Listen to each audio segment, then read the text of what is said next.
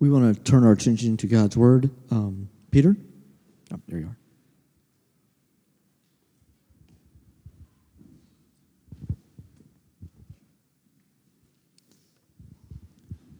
This is a reading from Leviticus. And the Lord spoke to Moses and Aaron, saying to them, Speak to the people of Israel saying, These are the living things that you may eat among all the animals that are on the earth. Whatever parts the hoof and its cloven footed and chews the cud among the animals, you may eat. Nevertheless, among those that chew the cud or part of the hoof, you shall not eat these.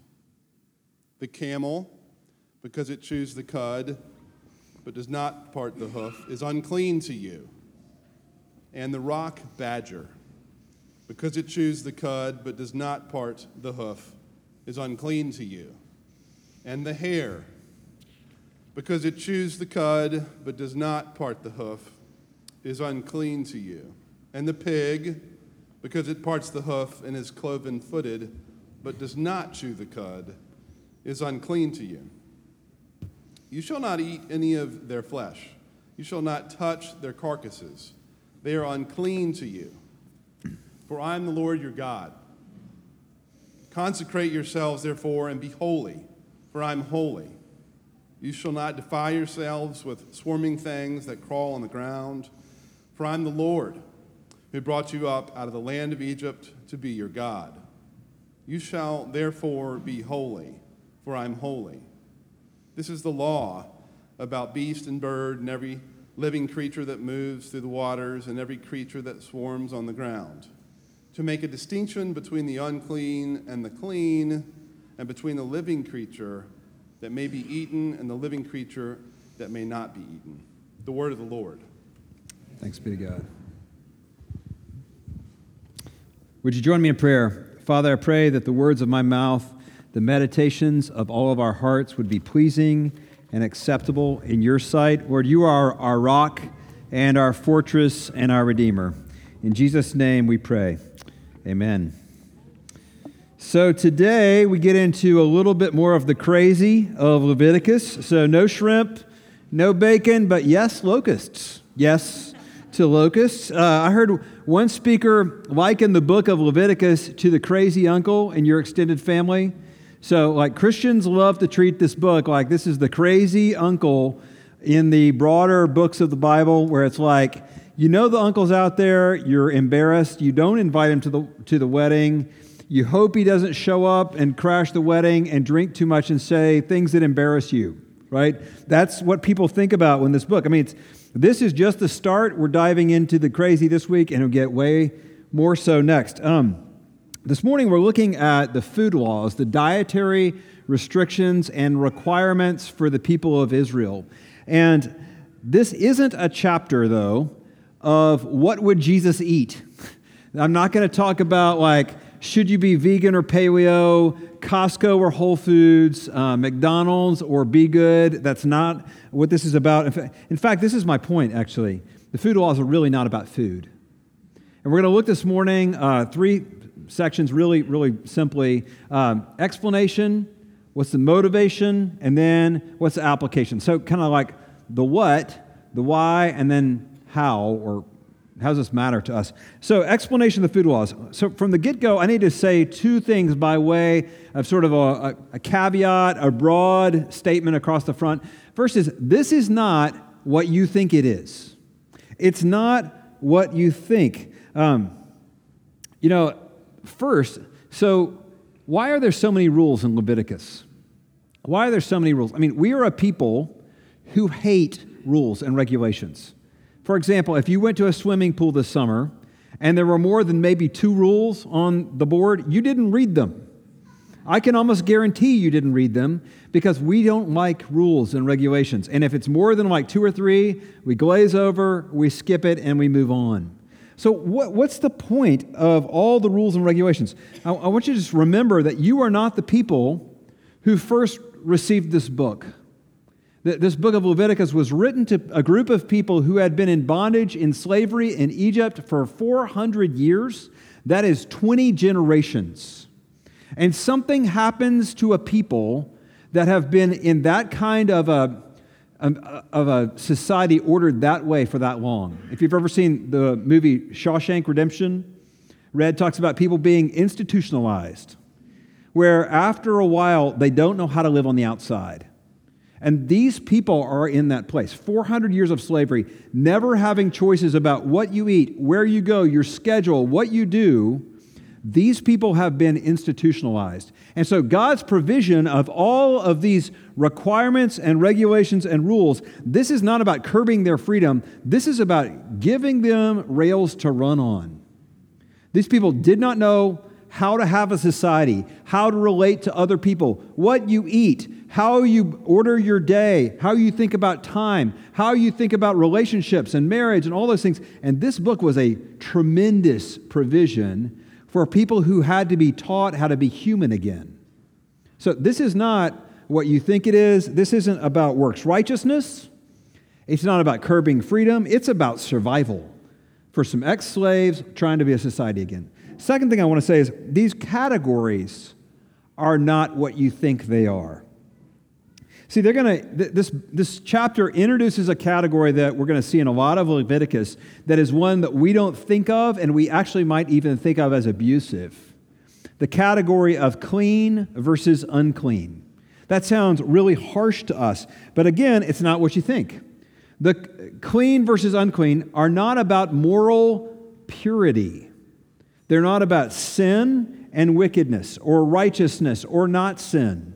They are about what we would use the language today of being something that's appropriate or not appropriate. If you're a parent, those are some of your favorite words. That is not appropriate behavior for this restaurant, right? So, what we're saying is there is something fitting to a particular context. And God is giving these, these rules and regulations for them, not for them to prove, like, if I do them, I'm sinless, but this is what's appropriate for people who know me. This is what's appropriate for people who follow me. And there are good reasons behind these. So think of this way. So, um, every culture has customs that are particular to that culture. Some cultures say it is inappropriate to wear shoes inside the house. You will not be arrested if you wear shoes inside someone's house because it's not a law, it's a custom. They're saying it's not fitting, it's not appropriate. Uh, we, have, we have all kinds of things about um, how you greet people, how you dress. I didn't wear my white pants because it's after Labor Day, right? Like we, you, I don't have white pants, okay? Just, um, but custom and code like that are about what's appropriate, what's not appropriate. And, and in general, so here are, the, here are the, the food laws that are given here. Let me just kind of make sure. There are three classes of animals given in this passage. And we've only printed the first part because this is super, super detailed, and we would have been here a long time reading it. But it makes for fun afternoon reading on a Sunday. So um, verses 1 through 8 are about land animals. Then you get verses uh, 9 through 12 about water animals, and then 13 through 23 about air animals. And so here's the classifications. On the land, you heard this in just a moment as we read this. There, uh, what's, a, what's clean, what's considered clean, appropriate food for you, is an animal that chews cud and has a cloven hoof. Okay, chews cud, cloven hoof. And an animal that chews cud but does not have a cloven hoof, no, no, no chew, an animal that doesn't chew cud but has a cloven hoof, again, no, no, no. So I know some of you are disappointed. No camel, right? No camel. Uh, no rock badgers. I know you're all interested in eating that. No, that's uh, uh, ver- then verses nine through twelve. The water. We didn't, didn't preach this. I didn't read this part. Um, so in the water, verses nine through twelve, fish and scales are fair game, but uh, sorry, fins and scales are fair game. So fins with no scales, not okay. Scales with no fins, not okay. So again, no lobster, no sushi, no eel. No, you're not eating that for lunch today. Okay, so like that's what's defined in the water animals, and then in air animals, lots of birds, but not birds of prey. So sorry, those of you who have gotten a taste for bat or owl, that's not on the list. Um, also, yes to some insects So um, the ones that have four legs and then jointed back legs, like crickets and locusts, but I'm sorry, no spiders. Okay, no spiders. So, um, and then finally, a couple other subcategories: nothing dead, no, no, you can't, or in touch with death, and pretty much anything that swarms on the ground, in the water, in the air. So, um, again, this isn't about righteousness and wickedness. This isn't about moral purity. Uh, in giving these laws, it never says you're righteous in God's sight if you eat this way. You're unrighteous if you don't. This is a category we don't traffic in clean and unclean. See, uh, they're not morally pure. So, so if that's the case, what, what are they about? Well, I'm going to give some bad explanations and some better ones because I think some of you have been exposed to some of this before. I just want to make sure we're on the same page. Uh, what are some bad answers for them? Like, what's behind them, the motivation for the food laws? Here's a couple of things that are unhelpful. Uh, first, it's been argued that this is about hygiene, that this is about animals that will not get you sick. But the reality is, eating uncooked pork and eating uncooked beef can both give you E. coli and salmonella. And, and the, you know, Jesus comes along, we'll talk about this later, and undoes the dietary restrictions. And it's not like between 15th, you know, the, the, the 15th century BC and the first century AD, lots of things had changed with regard to trichinosis. I mean, like, you know, there's not a whole lot that changed. This can't be about hygiene. It's got to be something more. Um, second idea that's not helpful some people have advanced, well, this is maybe about cultic practices.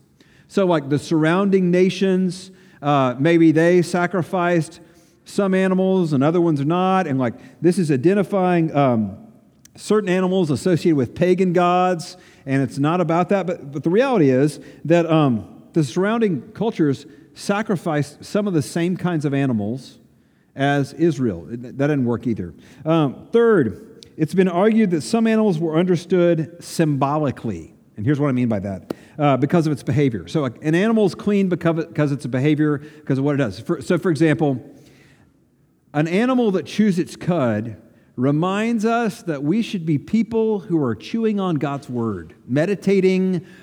Right, you're, you're laughing, right? Because that's right, it doesn't make any, or like, you know, we're not to be like pigs who wallow in the filth, right? You know, we're not supposed to be those but see, that only works with a couple of the animals on this list. It's hard to draw those out. Again, speculation. Last bad answer is this is completely arbitrary. This is like your dad who said, because I said so. And here's, here's what's the problem with that. Um, it, it, the, least, the least of which is that God in this passage, in verses 44 and 45, actually gives an answer. He says, Do these things because I'm holy. It's not arbitrary. Now, we, you may not be able to connect those dots real easy and be like, well, oh, this is what this has to do with God's holiness. But, like, it's not ever just an arbitrary, God says it, we should do it. There are reasons. So, if, if that, those are bad answers, are there better ones? And yeah, I have, I have three for you. Um, first is, in many cases, the food laws have to do with an association with death. And God is always on team life. Okay? Um, so, for example, a lot of the unclean animals on the list are carnivores or scavengers. And God is represented over and over in Scripture as the God who is about life. And death, this is unique to Christian theology, is like this is death is unnatural, death is an enemy. Jesus Christ comes to undo the powers and forces of death. God is not about death, and therefore, the animals that appear on your plate are to reflect that. You have this performance art on your plate at dinner time where animals who are about the taking of life or feeding upon something that's already dead are not to appear on your plate because God is about life. Um, second, and this is also helpful, the food distinguishes people groups. Food always distinguishes people groups. And so, part of the functions of the food laws were to prevent Israel from having dinner with the surrounding countries. So, for example, um, Israelites could eat beef while Egyptians did not, Arab foods include the, the camel and the hare and the mouse, which Israel didn't eat. Canaanites ate pork, which Israel did not. And, and food, still to this day, we associate different foods with different people groups. Um, kimchi, Korean, uh, injera, Ethiopian. Like we, we, have, we know that food groups distinguish a group of people. And God's setting apart particular food laws is one thing to say, like, you are to be different. You are to be distinct, and your menu is to reflect that. And you're not supposed to take on the practices of other countries around you. So, those are two helpful ones, but by far the best one and the most important one that I want you to understand is that it's about holiness. It's about holiness. And I want to credit um, a woman, Mary Douglas, who's a British anthropologist, uh, for, for this. She's written a book called Purity and Its Dangers. And here's the main idea her kind of thesis statement, which is individuals will conform to the class to which they belong. I know, it's clear as mud. So let me explain what that means. Uh, here, here's what she says For the Israelite, the standard land animal was an animal that, as we read there, chews cud and has a cloven hoof. That includes cattle, sheep, goats, and animals that don't fit those categories are sort of sharing multiple categories and don't fit. So, for example, um, like sheep, cattle, goats, deer, cloven hoof, chew cud, they're in. Gazelle, chew the cud, have a cloven hoof, they're in. But other animals which don't meet those specifications are sort of outside the category. They span more than one category. In the same, same way, they had a concept of an ideal bird.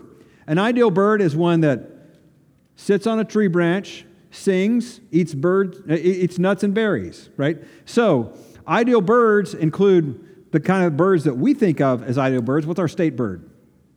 The cardinal, right? But not vultures, not seagulls. Like those are not part of this ideal bird category. Um, in the same way, we have an idea of what a fish is, ideally. And their ideal was and same extent today, is a marine animal that glides through the water, has fins and scales. Okay? So, virtually all such animals have, have if, let me think about this. So, like, even today, in our category of seafood, it's hard for us to think of clams as fish, right? And we sort of think of them as that's kind of different. See, they thought that same way. Even in our modern diet, we're like, there's a difference between salmon and carp. Right? We, have a, we have a pecking order to these things. Um, and, you know, this is why something like eel doesn't make the cut. It, it doesn't have, it, it, swims, it has fins, but it doesn't have scales.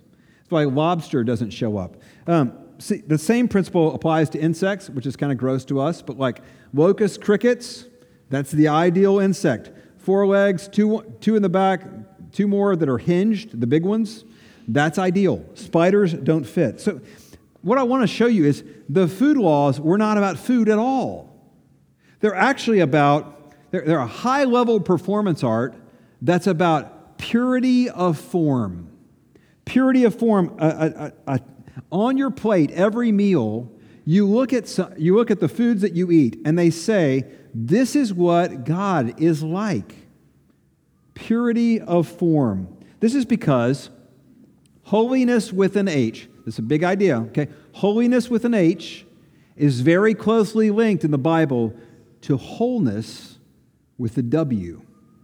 H O L I N E S S, holiness, is very closely associated in the Bible with wholeness with, uh, with a W, being a whole person or a whole thing. So, what is of one type or category that is clean?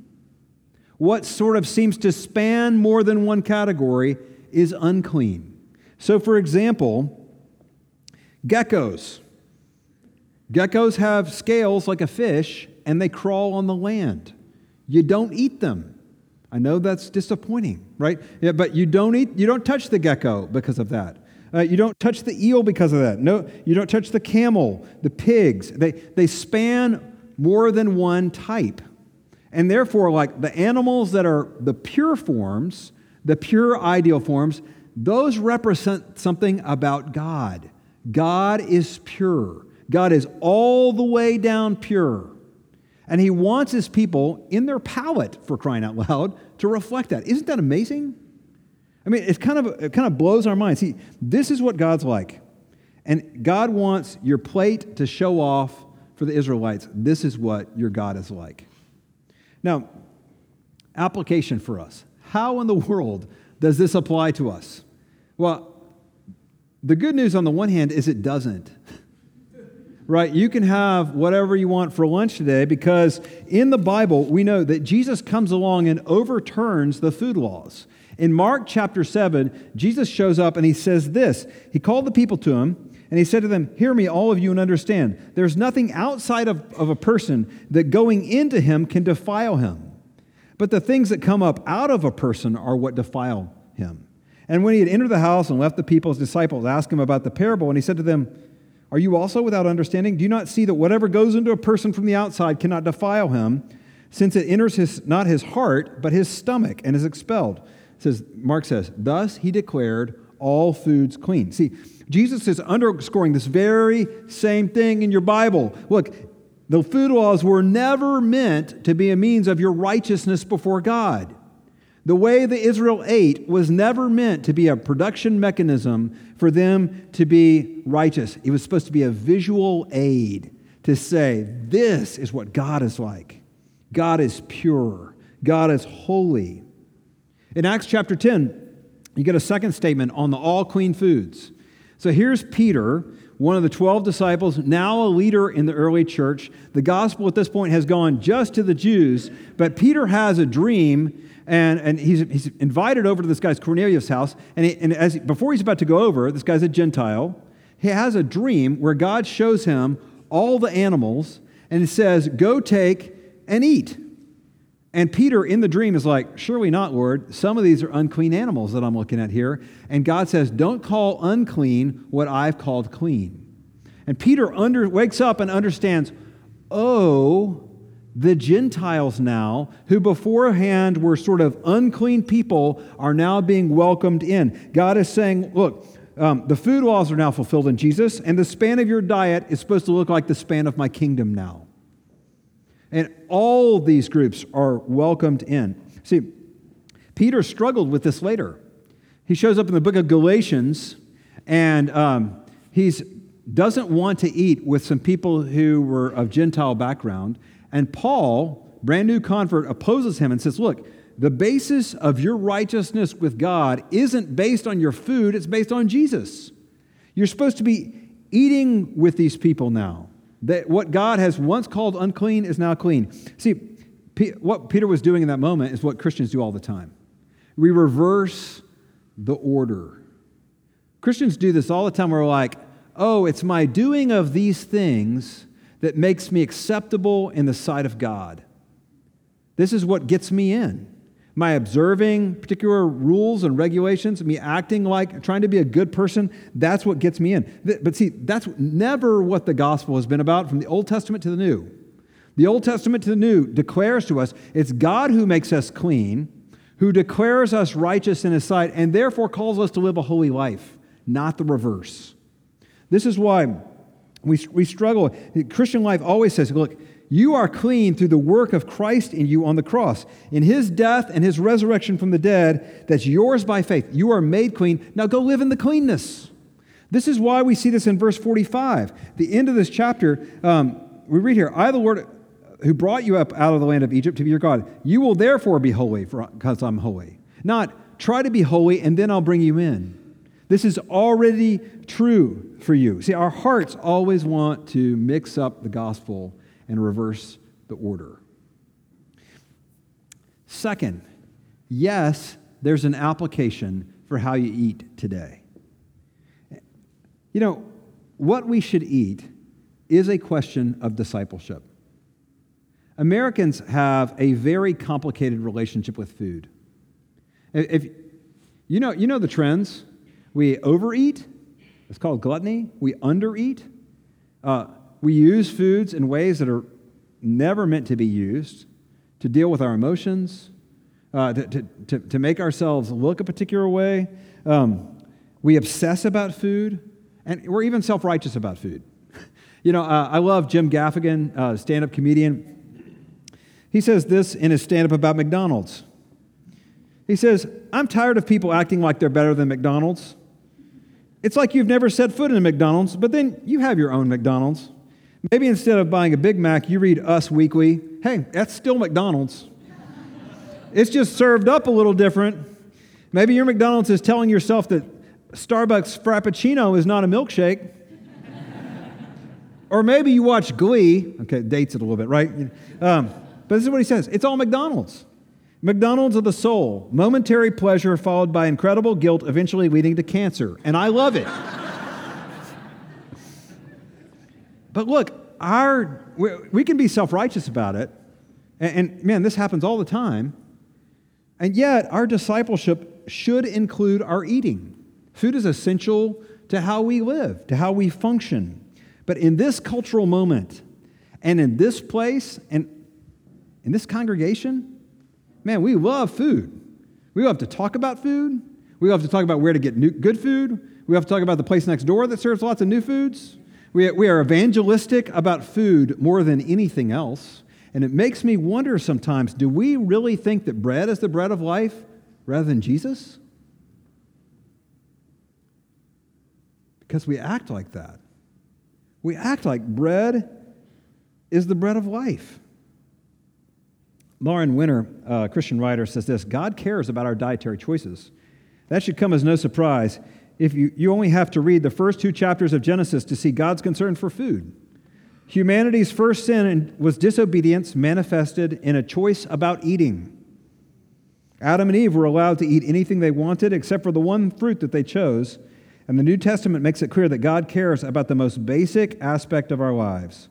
This is a God who is interested in how we speak, how we handle our money, how we carry our, carry our bodies. He's also interested in how we live with food. What is your relationship with food tell you about your relationship with Jesus? Is that an area of discipleship for you? Finally, and most importantly, this is the big idea I've been trying to get to, and we're going to talk a, a lot over the next couple of weeks. When we get into the other clean laws, the, the clean laws, like I said, it's not really about food, it's really about what we see in verse 47 making distinctions. Re- read with me verse 47.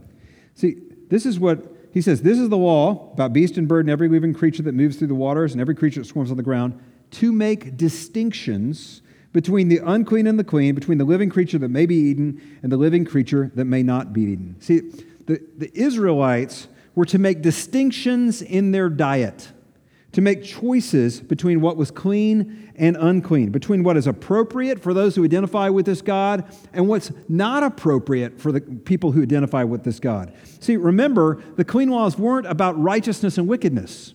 They were not about a performance that you do that curries God's favor. It was about living and showing off in your diet and showing off in the everyday meal of what's on your plate, of what God is like, and it's what's appropriate for you in living in relationship with that God. What is really appropriate. It's about making distinctions in the small things. This is all about what discipleship is.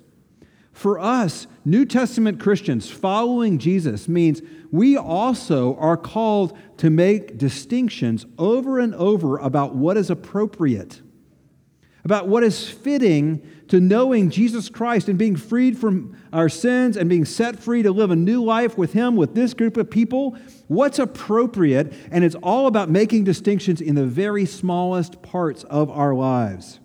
See, if this God is holy, you are to be holy, pursuing a life of holiness, not, let's be honest, it's really not the big stuff.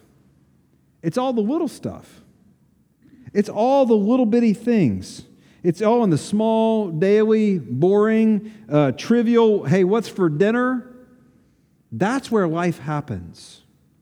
That's where learning to live with distinctions really matters. See, God is one in the first page of the Bible who makes distinctions light, dark, land, sea, sky.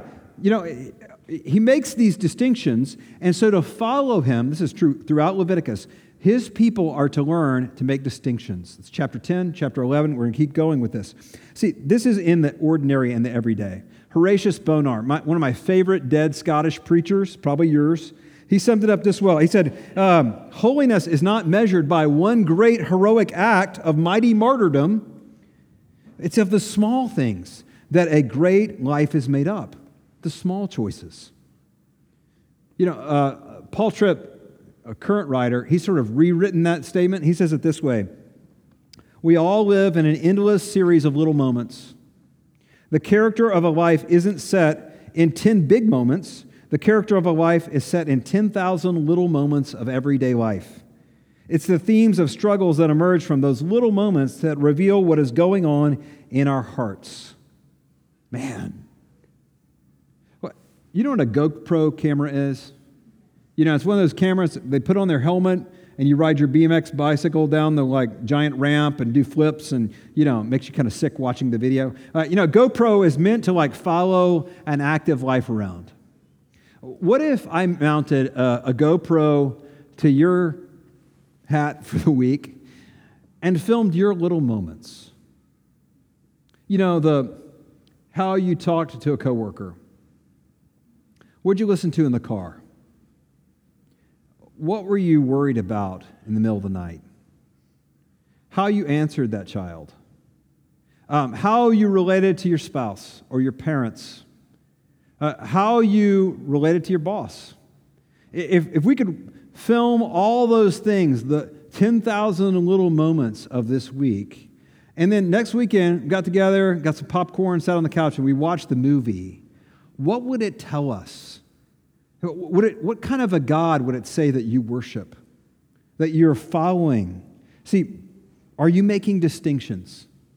Are you learning to like live in like, this is what's fitting to a life that I now have being cleansed by Jesus and trying to follow him and understand what it means to be holy. See, this is because holiness with an H is closely, closely related to holiness with a W. It's closely related. See, is the direct trajectory of your life moving more and more to like every moment is sacred because Jesus is with me in it. I've been cleansed by him. I'm learning to follow him in the little bitty the seemingly insignificant. Let me close with this. Um, when I was a kid, my grandparents lived in Middle Tennessee and had um, a, a, farm. They raised, uh, my, my grandfather was a gentleman farmer, and they raised, um, they had like 120 polled Hereford cattle, which are brown and white, white beef cattle.